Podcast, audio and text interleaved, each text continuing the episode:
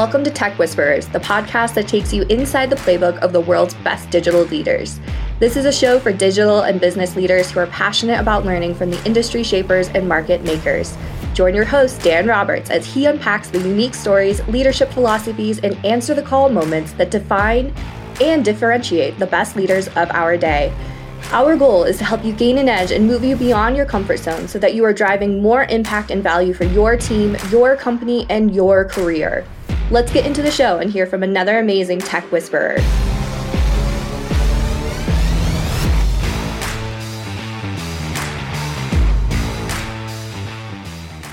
Well, welcome back, everyone, and thank you for joining me as we unpack the incredible journeys of two CXOs who are true industry leaders wearing multiple hats. Kim Mackenroth, as many of you know, is the Vice President, Global CIO of Textron, a Fortune 302 multi industry company with 33,000 employees worldwide. Kim's global IT organization is comprised of five business segment CIOs and shared services provided by the Chief Information Security Officer, the Chief Technology Officer, and the leader of enterprise business systems. Chris Nardecchia, many of you know, wears multiple C level hats including the Chief Digital and Information Officer at Rockwell Automation, which is the world's largest pure play industrial automation and IoT company. Chris is a transformer and a teacher. He's also a super connector and a CI 100 award winner. So, Chris and Kim, I've never met before this podcast, and you're going to see why I brought them together, given their shared journeys, their shared leadership philosophies, and just how they show up in pretty special ways. And they both have amazing answer the call moments, including involving their CEOs. Chris, I wanted you to kick us off by sharing your CEO's ask in terms of the different hats that you wear today. Take it away, Chris. Thanks, Dan, and Happy New Year to you, Kim, and all your listeners. I, I think there's three primary aspects to my role.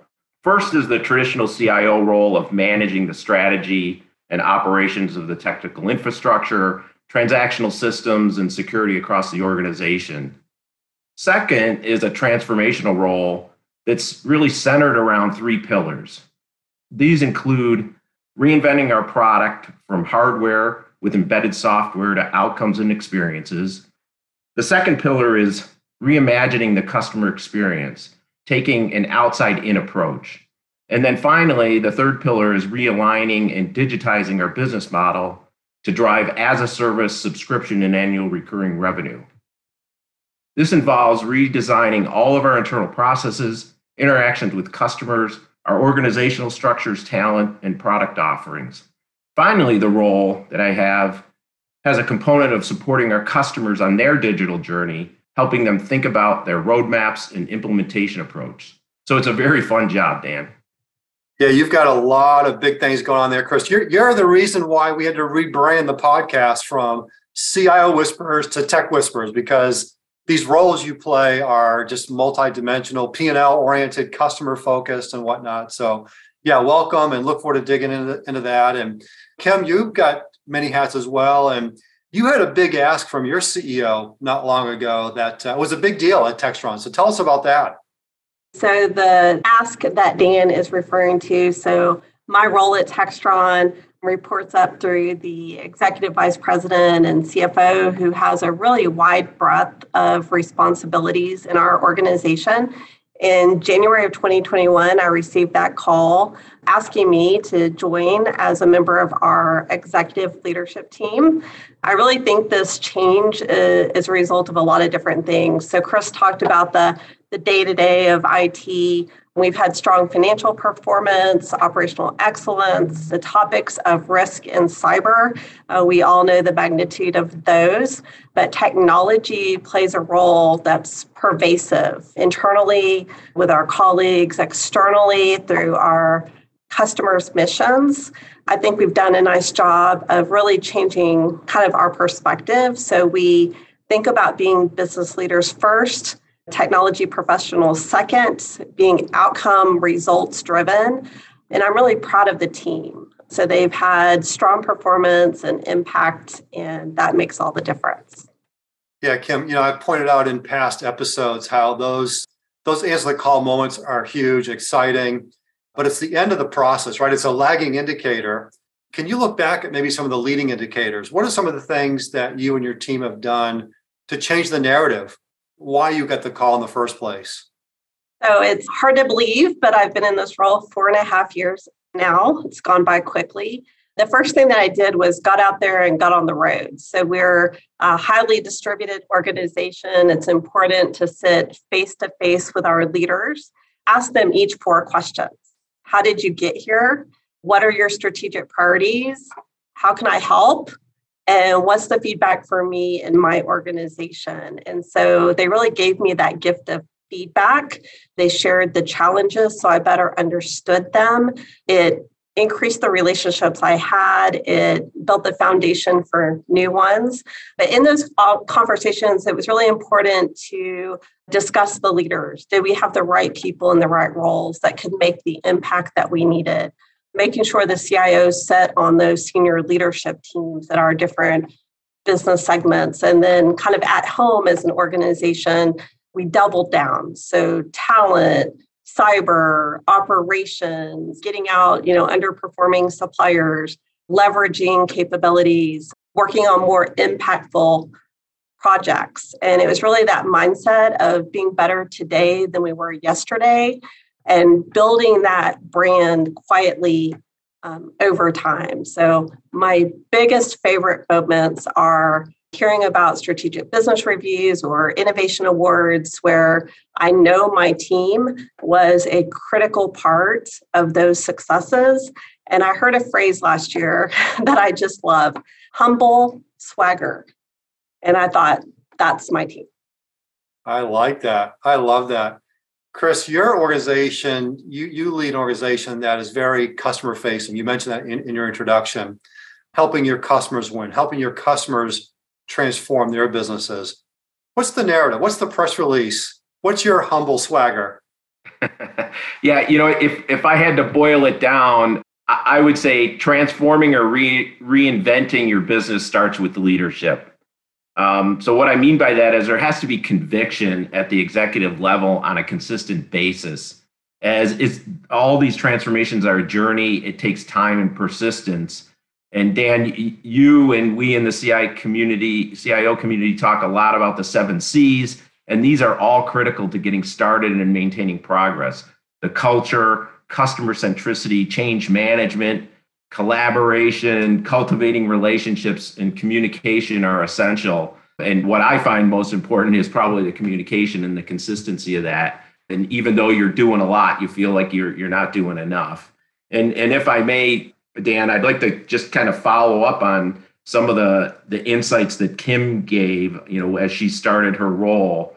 I think it's really important in what she said about, you know, getting out there and talking to people. I, I took the same approach when I started the role here at Rockwell, and I found it very insightful to just go out and, you know, my three questions were were a little bit different. I but I still, you know, asked all the IT staff and all of my business peers and down in the organization is what's working well, what's not working so well, and what should I know that I might not know. And those thing, those three things helped me inform. Okay, what's the path forward? So I really like the way that Kim approached it. Yeah, the great James Dallas, who people know, award-winning CIO. He became a COO, retired, and now he's on five major boards. And James says there's nothing that gets the board's attention like a customer story right? And you don't show up as the IT folks when you show up with a customer story like like you two do. You know, Kim, one of the most overused buzzwords, phrases of 2022 again was digital transformation. And you know, everyone talks about it.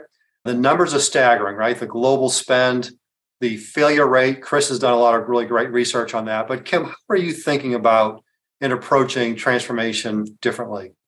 Well, first of all, Dan, we don't use the words digital or transformation. So there's a start there. But we really think about it as, you know, our business strategy. What are the capabilities and outcomes that we're trying to drive. And, you know, Chris hit on a, a critical part, which is uh, stakeholder engagement and communication. So it starts with having the right investments, the right priorities, where are you going to focus your time and attention, but making sure you have those really, really strong champions that you're fully embedded and engaged with them. It's also the team approach. So I would say that all of us have really good business cases and governance and PMO processes. We all do that really well, but it boils down to the group of folks that are executing. So are they in that integrated product team?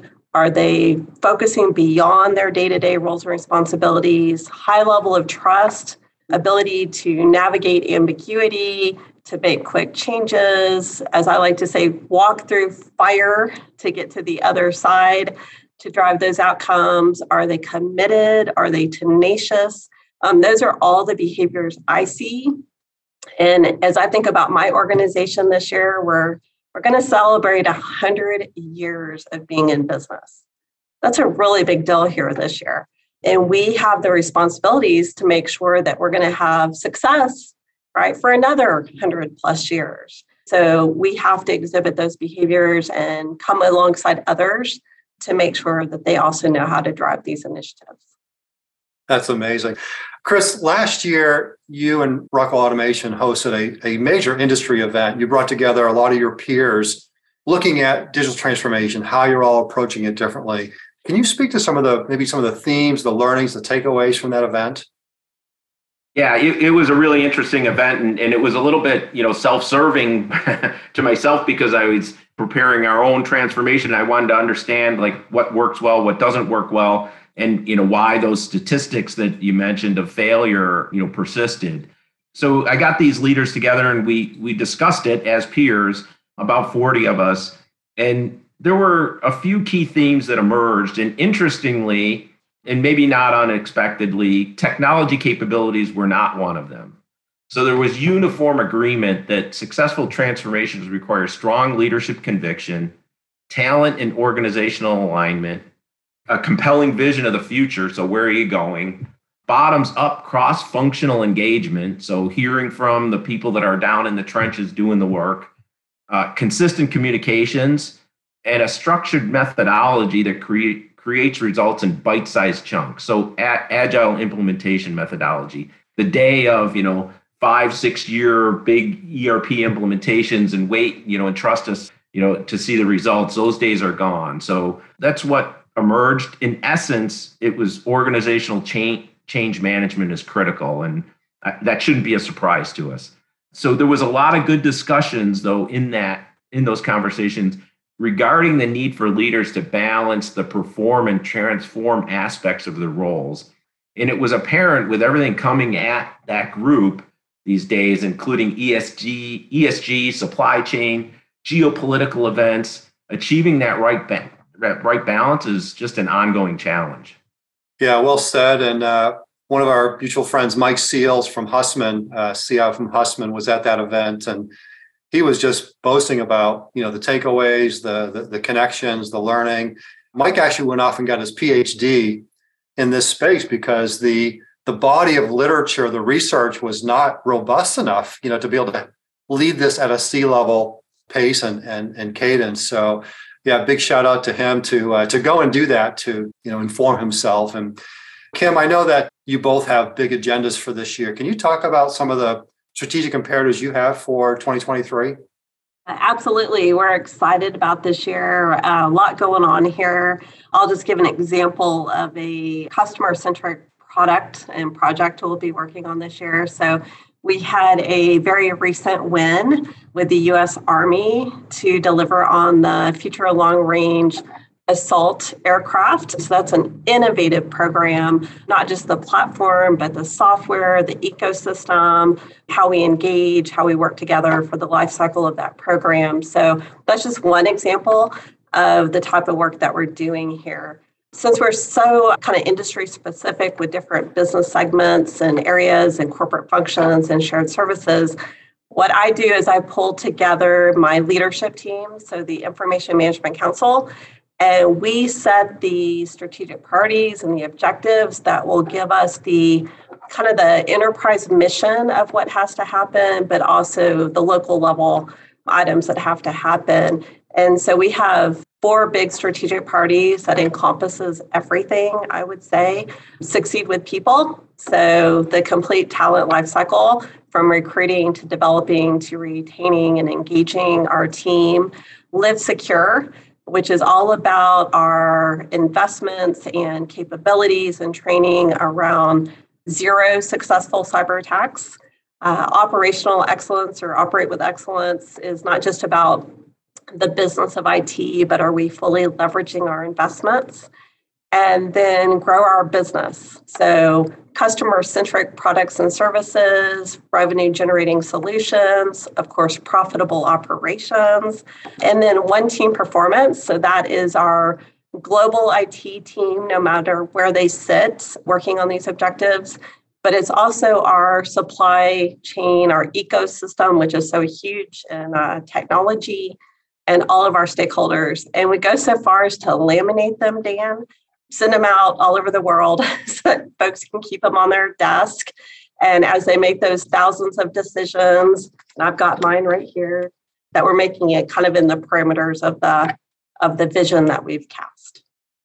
Well, Chris has talked about leading with conviction, being consistent, having a compelling vision, you know, and I always tease Kim for those who uh, who haven't been with us on uh, camera before. I can hardly tell sometimes if she's the CHRO or the CIO when she talks about succeeding with people because it's a, it's a real commitment for you, Kim, and I I admire that. Chris, you've got a big agenda this year too. Can you talk about some of the big imperatives that you're you're laser focused on? Our rallying cry in in IT is IT is the business and our business is IT. And that sets the foundation and the core tenets of our strategy, which are customer, product, and employee experience and core business processes. And then underlying that, it's supported by three underlying capabilities of technical excellence, lifecycle management, talent and culture, and then trust and security. So a lot of similarities with Kim, probably just said in different ways, but th- those are all aligned to where we we believe we're going as a business to support that. And a, a lot of what we're doing in the transformation is getting closer to the customer, redesigning our product, and you know recreating this operating model. So that's what these kind of support. Chris, I want to come right back to you and, and have, have Kim talk about this too. But for many companies, data is a four letter word. It's a big deal. Was, I had a couple of uh, amazing executive recruiters on recently, and they talked about CEOs hiring people for data. He's like, what are you looking for? And they're like, anything, you know, anything we can get uh, around data. But you've actually made a shift in the company. You've actually made it part of the DNA of your business. Can you talk about that transformation? it's really core to the transformation I talked to at the beginning. It's underlying everything being this data driven organization. I'm a firm believer in you know what I call a community of practice or community of support model where there's centralized governance and technical expertise with distributed domain expertise and data ownership. So it's a teach a data community how to fish model where we have some centralized ingestion processes and deep technical expertise on how to get the data cleansed and in the right context, and then work closely with the distributed domain experts on clear definition of the problem and applying the right tools to solve the problem. So over time, the distributed community supports each other with solving problems, learns the processes and tools, and that is centrally governed, and then expands the overall capability of the community. So that's the concept. This has worked exceedingly well in our Power Apps community. We're following the same model for our more involved AI and ML applications. And as part of our transformation office, we're also leveraging customer market and product usage data to transform our interactions with customers and feature sets in our product offering. So this is underlying, and I, I, believe that every company, whether they know it or not, is a data or information management company these days. Well, I really admire how you've differentiated Rockwell Automation, you know, and in many ways, that being one of them. Kim, anything you'd add to that in terms of how you're approaching this whole uh, data side of things? I would absolutely agree with what Chris said. And we're doing that within our different business segments. What we added on top of that was a information analytics community of interest. So between all of our segments, those folks can share their roadmaps, their technologies, their vendors, their successes and failures are just as important to learn from that and talent, right? It's talent that could be mobile between our segments or work on different projects. So I would agree. And we just have that overlaid community between those businesses. Yeah, so Kim, let's double click on that because you know I was teasing you before about succeeding with people is is not just a a nice mantra on the wall, right? It's how you lead. It's number one priority for you. What are some of the things you've done to differentiate Textron as a go-to employer for technology talent? Yeah, so favorite topic. So, succeed for people for me is really investing in the team to have technical, professional leadership capabilities to drive these outcomes. As I've already stated, it's recruiting through developing and retaining our team. We get or source a lot of our talent from our internship process and internship conversions. And we go all in on this, Dan. So we we don't just show up at career fairs, but we really use data to look through the performance of schools, the types of schools and, and programs that they have. And we join advisory boards, we embed ourselves with faculty, we talk on panels, we teach in classes, we engage student organizations and build the brand on campus. So we have folks reaching out to us throughout the year. When they show up, and we've had in person internships all through the pandemic safely when they show up, it is intentional. It is work that will outlast uh, their summer internship with us. They have training, mentoring, leadership interaction.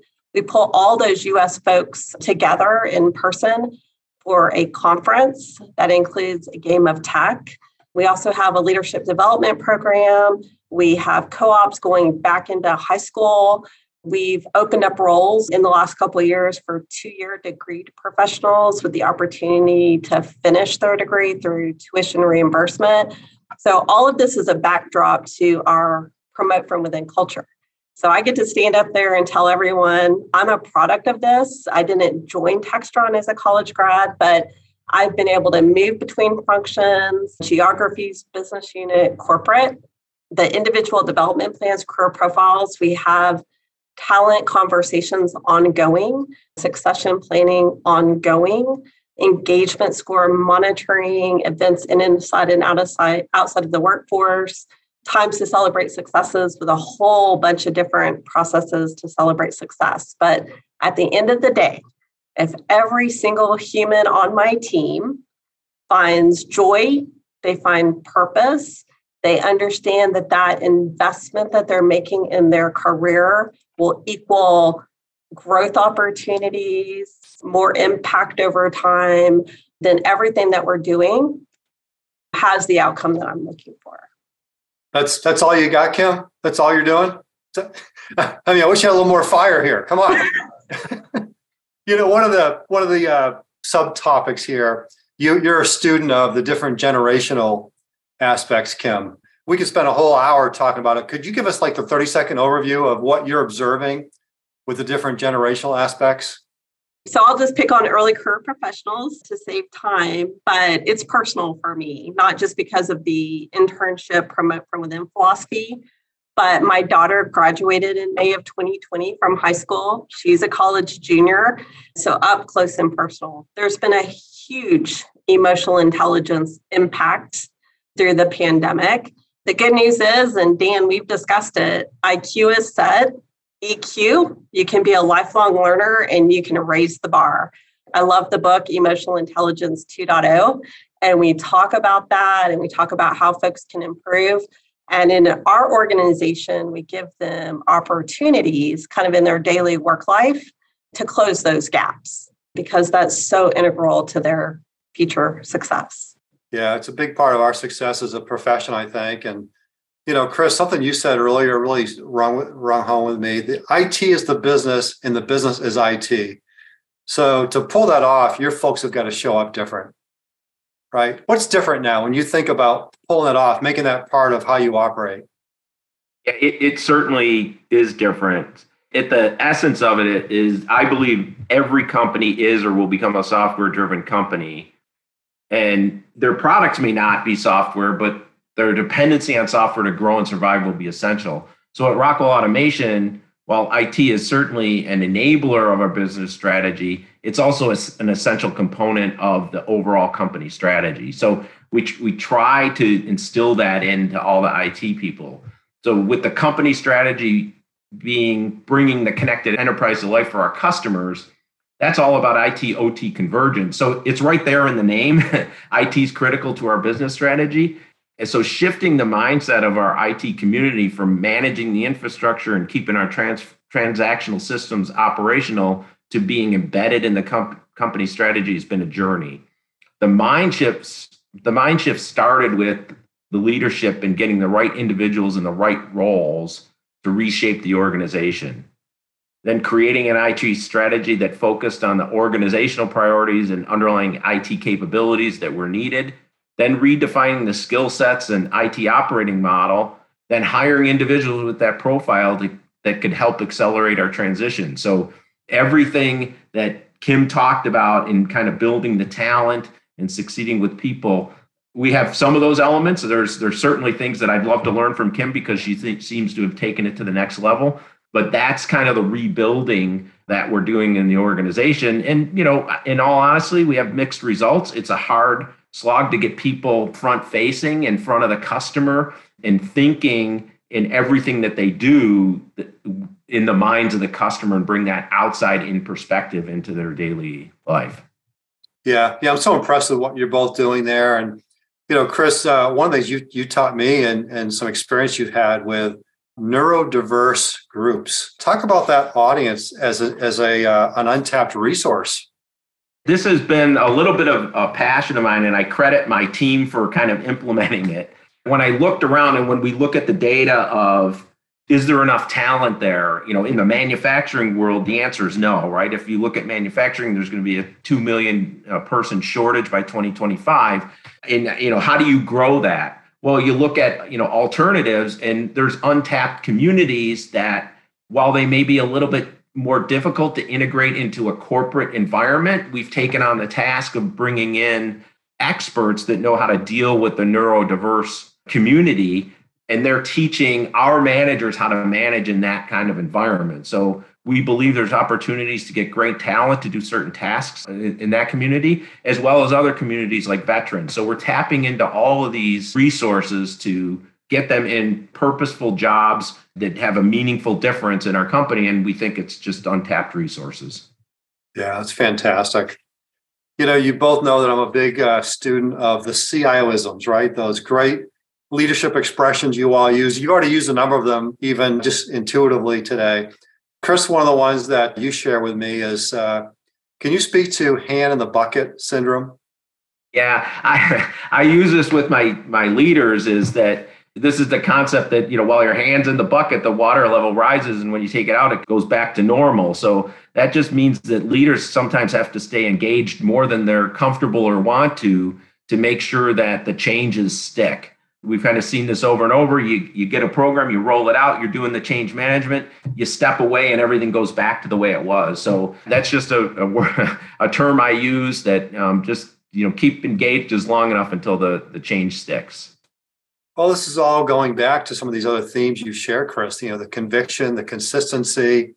As a profession, as leaders, we don't have that reputation, right? And so the hand comes out, things go back to normal. We we, we teach our people over time to be cynical, right? That okay, just just sit it out. This you know this too shall pass. But when you're consistent like that, people start to realize, hey, this is how we operate now, and it becomes part of the culture, part of the DNA. Kim, one of yours is not maybe mathematically correct, but I get the concept. So one plus one equals three. So talk about that. Yeah. And Chris, I'm stealing your phrase because I'm, I'm going to use that in the future to explain that concept. So one plus one equals three. You know, I'm thinking of a specific person that gives me a hard time every single time I say that. Yes, I know how to do math, right? um, for me, it's really about building that network, leveraging your network, collaborating early and often, benchmarking with your peers, coming out with solutions that are exponentially better than what you would have thought of on your own. And I emphasize to my team, you know, Chris talked about it. There's folks in IT, believe it or not, that don't like to reach out and talk to other people, right? So emphasize to my team that we are in multiple industries around the world. We have so many sites and so many different people that if you're not comfortable reaching outside of Textron, you can at least reach out to someone internally having a different experience from you. And you don't even have to sign an NDA, which is like a, a bonus, right? So something we're we're working to instill in the culture. You know, something I think you both believe in and speak to is, you know, there's a lot of pressure to run our businesses faster, more speed, more velocity. But you're both proponents of the whole idea of go slow, go slow to go fast. So, Chris, you want to, you want to take that first? Yeah, I mean, you know, for for this, and you know, and I have to remind myself because of, of this all the time because I have a tendency to go take the hill before anyone even realizes there is a hill. So this is all about making sure everyone's on board, everyone understands where we're going, everyone's had their input into what we're going to do, how we're going to do it, how we're going to organize around it. And what I found is if you get ahead of all that and get into implementation, you're going to have to back up. So I've just used this phrase and I've borrowed it from, you know, my own learnings of working with other great leaders, which is go slow to go fast. And it just reminds me to kind of do all those steps, bring others along. Don't get too far out ahead before you think of those things, or you're just going to back up and it'll take you longer. Makes me think of another one. You can jump in here, Kim. It's uh, what is it? We can go faster alone, but we go further together. Does that resonate, Kim? I had a had a leader that told me once, do it with people, not to people. And that really stuck. Uh, like Chris, I was a go fast to go fast person. And so my leader, long, long ago, called me into his office before the end of the day and said, Kim, you need to go slow to go fast. And right now you need to go home and you need to think about it. And so, of course, I'm griping all the way home that evening to myself in my car. But as I thought about it over the weekend and this big initiative that I was leading, all the things that Chris said resonated. And if I had taken each and every one of those steps, I wouldn't have had to be, you know, hitting a brick wall and backing up which is exactly what was occurring to me. And with all of that, if people don't understand the mission and you don't win their hearts and minds, you're going to get to do stuff repeatedly. Mark Brooks was on a while back. Mark, uh, CIO of Centene, a Fortune 25 company, and one of his expressions is a career is a terrible thing to waste. You know, you know, we have a lot of people who are C-level leaders who listen board members who listen. We also have a lot of up and comers, mid mid career folks. What would you say to them, Kim, first, and maybe Chris around around career, owning your career? Oh my goodness. So I have a saying that says, go with the role that will scare you the most because that's where you will grow the most. And so be open to opportunities, get out of your comfort zone. As I look back through my career at Textron, we're, we're a company that has that forcing function. And I'm glad I took those um, big leaps of opportunity. Be mindful of what your aspirations are. Make sure you're a lifelong learner. Be intentional about growth opportunities. And as I tell my team, I usually have at least one growth opportunity a day in this role. And you know be mindful of that. But along your career journey i have a lot of folks that say you know it's a career ladder. How do i get to where you are? And i i say that's not what it is. It's a career jungle gym. So you're going around the jungle gym and you're collecting experiences. Some of them are lateral some of them are vertical but at the end of the day they prepare you for that next step. And so again it's back to being incredible incredibly intentional with what you're doing. Yeah, Chris, how many times have you been have you felt out over your skis during your illustrious career, illustrious career, right? You've you didn't even start in IT, right? You you transitioned it into technology at some point, but it's a natural thing, right?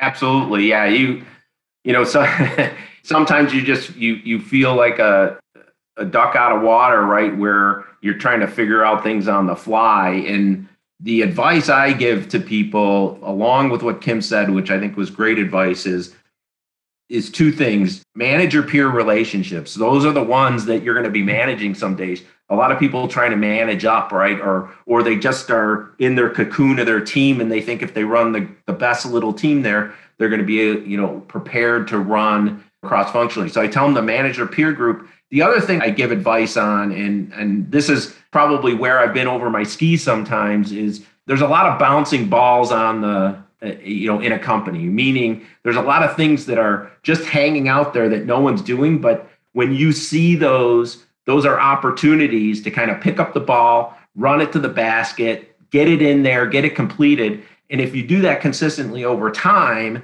you find that you're in a position that you know people will see that you're willing to kind of extend your boundaries if you do it in the right way and take care of some problems in the company that others weren't focused on because they either didn't have the interest or they were hard or whatever. So those are the two pieces of advice. And, you know, sometimes that has created situations where I've gotten over my skis or into situations that, you know, I, now I own it. I've got to kind of got to take it to the basket. Right. Yeah. Well, that goes back to our earlier conversation about those answer the call moments, right? We, you know, we know when the call comes, but it's all that stuff you did leading up to it that sets you up to get the call to be differentiated from the others.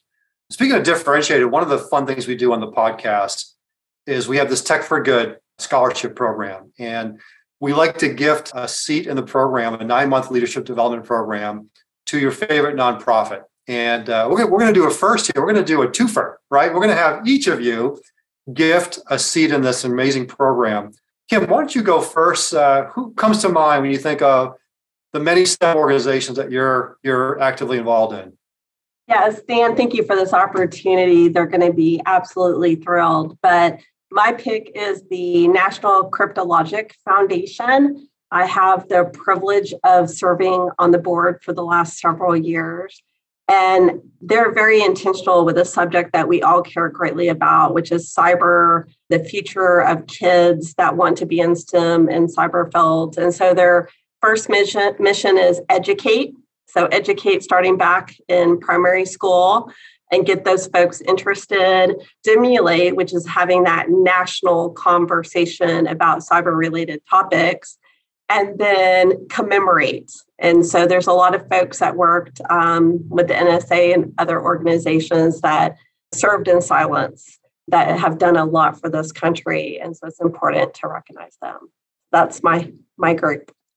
Yeah, thanks for your good work there. Thanks for making us aware of them. I was not aware of that organization. So we'll get them on our, our website and connect us so we can uh, get them plugged into that program. And Chris, you've got uh, several as well, but uh, who who comes to mind first in the STEM space? Yeah, for, for me, it's it, it's uh, First Robotics at firstinspire.org. And this is, you know, the, an organization, international organization started by Dean Kamen and at Rockwell Automation, we do a lot of work with Dean Kamen's Advanced Regenerative Manufacturing Institute out in New Hampshire. And Dean Kamen's just a great guy. He's, you know, if there's any person that's, you know, associated with STEM, it's him. So First Robotics would be my choice, Dan. I love it. Big fan of that program of Dean. I've actually been in Dean's house.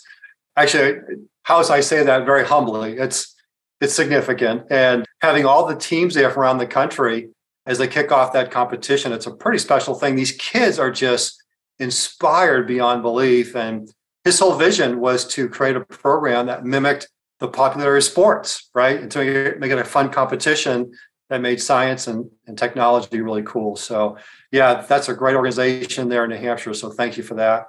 Well, thank you to both of you. We've kind of hit the uh, the end of our time here. Everyone knows who listens to the podcast that we're going to continue the conversation.